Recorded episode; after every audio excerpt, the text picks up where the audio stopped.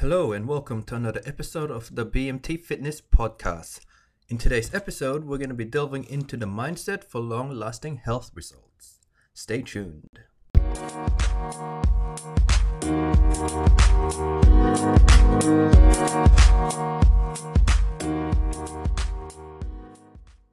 Damn it! I went off my diet. I'll start again on insert a day of the week here. An all too common mindset that people fall into is feeling like shit when they go off their diet. They'll say things like, fuck it, might as well keep eating. Or worse, think that their inability to stick with a diet somehow correlates with how they feel about themselves. I know this because I've been through it, and in today's episode, I want to dive into something a little more abstract but essential when it comes to health and fitness the mindset. We're going to dive into two negative mindsets that I wanna that I have that I've had experience with. And the first one that we're gonna talk about is tying your self-worth to body image. So in my younger years, I used to over restrict and over exercise. I wasn't happy with how I looked. I was chubby throughout high school, and I thought that by getting shredded, I'd feel better about myself and I would magically get more confident. However, I was wrong. I was able to get shredded, but the funny thing was, it didn't give me more confidence. I was the same person at 10% body fat as I was at 20% body fat. Physically, I changed, but mentally, I was the same. Thank God that I was eventually able to shift my mindset into how I wanted to be, which was more confident. I did what I want, and I didn't care about other people's opinion. Still, it took a lot of work, and my physical appearance didn't play a role in that. The moral of the story is that if you guys think that physically changing your body is going to allow you to become more confident or improve your feelings about yourself without working on your mindset, then you are wrong. Obviously, if someone is obese and they lose a lot of weight, they'll probably get a confidence boost as they um, lose weight. Anyone can have an, an, an unhealthy obsession with body image, no matter their weight and their size. And the point that I'm trying to make is that if you think looking a certain way will somewhat somehow be better for you in your mindset and how you think about yourself, then that's not really the case unless you are also working on your mindset. But as a lot of you know philosophers and religious people say, the physical and the mental both have to be at the same state for you to achieve optimal um, results. So if you are not having, if you are not changing your mental state, but only changing your physical state, then you are lacking um, the full benefits, as well as if you're only working on your mental but not on your physical, then you're not going to be achieving your true potential. So, the negative mindset number two that I wanted to discuss today is overly restricting your nutrition. Another mindset fallacy that I wanted to address is having an all in mentality with your nutrition. Having an all in mentality is not inherently wrong. All, all in mentality only gets bad when people over restrict their eating to a point where if they have something they shouldn't, a cake, a piece of chocolate, or whatever else they may be, they will end up binging the whole day or the next few days. Similar to how I started this podcast saying, fuck it, I'll um, go back on my diet on X day. Again, this is all something that I've gone through with um, overly restricting and paying the consequence for that. So, before I knew better, young Bryan followed the typical fitness advice. I did a bodybuilding split, I reduced carbs, I implemented a one day cheat day during the week, and FYI, none of these things is wrong. The issue for me came in the cheat day. I still remember it. Back then, I didn't work on a Friday, so I would do a morning gym sh- uh, session, sweat it all out, kill myself, and afterwards, I'd go to Woolies or Coles and buy ice cream, pancakes, cake, and whatever I felt like eating. Then, as soon as I get got home till when I went to bed, I ate everything that I bought. As in, I finished an entire one liter tub of ice cream in one day. Some days, Some cheat days, I'd even have 1.5 or even 2 liters, depending on how I was feeling. My friends used to know me as the ice cream guy because one trip away, I spent nearly $50 on ice cream just on that single day, all for myself. I don't share my ice cream, you know? So my gut would feel like it's going to explode, and it felt very uncomfortable. The next day, I'd be gassy and I'd stink the place up. I remember because I used to work with my cousin and we were cleaning nursing homes.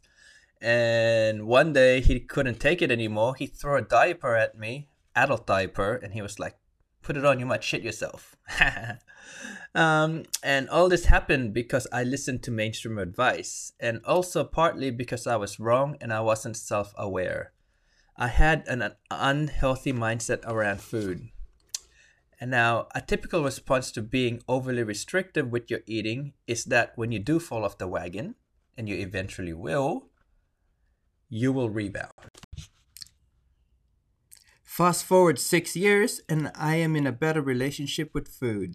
Now I let myself have a piece of chocolate every day. I eat cake and other high sugar foods and high fat foods during the week, even when it's not cheat day. I have alcohol, I eat whatever I want. The key here is moderation and ensuring that the foods that I eat fits my macros. I'm not saying that all I ate was high fat, high sugary foods every day, all day, every day, 99% of the foods I ate was still meat, healthy fats, carbs, and so on. It's just that I have one or two pieces of the good stuff if I wanted to during the week. I didn't reserve it all for the weekend. Doing this actually allowed me to make better results in a more sustained way. Now, the scenario above are my experiences with an obsessive mindset and doing things to the extreme. I'm sure that some of my listeners are going to be able to relate. And I wanted to create this um, podcast to let you guys know that I've been through it and I've been able to overcome it. How? Well, for one, I fixed my mindset up. I was able to feel good about myself and not because of how I looked. Two, I came to the realization that I won't overeat when I shouldn't if I have a piece of chocolate or cake here and there. Now, a summary of this podcast is that for you to get to the same place that I am in right now, which is what I want for everyone, you need to start doing some reflection and see if you are person A or person B that I'm about to describe. Now, person A was the younger me, strict during the week but binged on the weekend. Person B is somewhat satisfied after having one piece of chocolate and does not feel the urge to binge. Now, it might seem far fetched and that it's out of your control, but the reality is you are in control, guys. You control what goes into your mouth and you control how you feel. Now, the person A recommendations for me is that I would look into implementing some, something similar to what I did, which was to train your body and mind that having one piece of chocolate or whatever your vice might be a day or every couple of days is okay. If it means you not having to binge over the weekend due to over restriction, then I highly recommend this strategy, which is again to rewire your mind and to um, let yourself have a piece of chocolate once every few days instead of just one day a week where the potential for binging will be really high. Now, person B recommendations is sound biased, but like I mentioned, this is probably the best strategy and keep doing it. Now, the person B strategy is after having one piece of chocolate or whatever it may be, you don't feel guilty and you don't feel like you're you need to um, binge. Then that's the strategy that I want everyone to eventually be able to do. Now, at the end of the day, you need to change your mindset. If your self worth is tied to your body image, if you think being overly restrictive is the way to go, if you feel you deserve binging over the weekend because you were so good during the week, these are all negative mindsets that don't do us any good in the long term. Trust me, and from my experience and hundreds of people that I've trained over the years, this is a common response to going off track of your diet. That's why I recommend if people, you know, as soon as they even smell something deli- you know, something that they shouldn't be eating, start putting on weight or just want to eat the whole cake instead of just having a tiny piece, then I recommend you train your mind to be able to just be satisfied after one. Like I said, uh, this is probably the most common thing that I see. So, like a progression for someone that I normally train, let's say over a two year period, it's the first six months they can't do that. You know, they binge, they um, over restrict, and do all the quote unquote wrong things. But eventually, you know, there's there's normally a switch in people's minds where they're like, "Oh, fuck it." You know, if I keep doing what I'm doing, then like what Einstein said, keep doing the same thing you're doing, it, uh, without changing anything, it's called insanity. So people eventually get to that point. But hopefully, with everything that I talk about and on the content that I push put out, I can help get you to that point a lot quicker than it took me, which it took me ten freaking years to get to. So yeah, um, keep training hard, guys. Subscribe to my subscribe to my podcast. Go into my Instagram. Thank you.